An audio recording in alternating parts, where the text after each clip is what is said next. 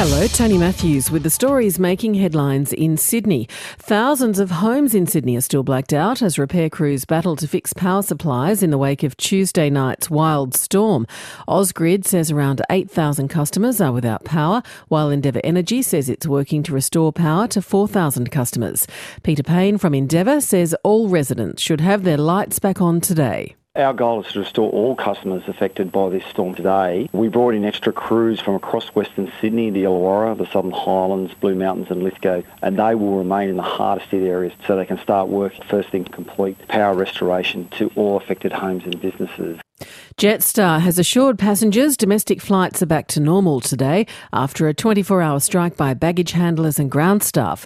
The airline cancelled almost 50 flights yesterday to minimise disruption during the industrial action.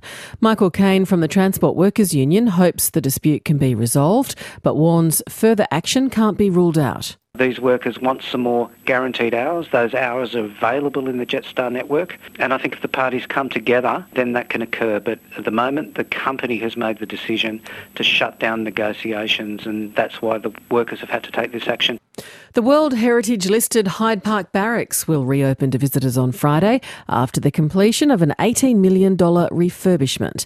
Alison Shao has more. What may be Sydney's most significant heritage site will open its doors tomorrow after being closed for more than a year. With new high definition audio technology, visitors to the museum will get a chance to experience the intimate stories of convicts, immigrants, and destitute women who lived at the barracks.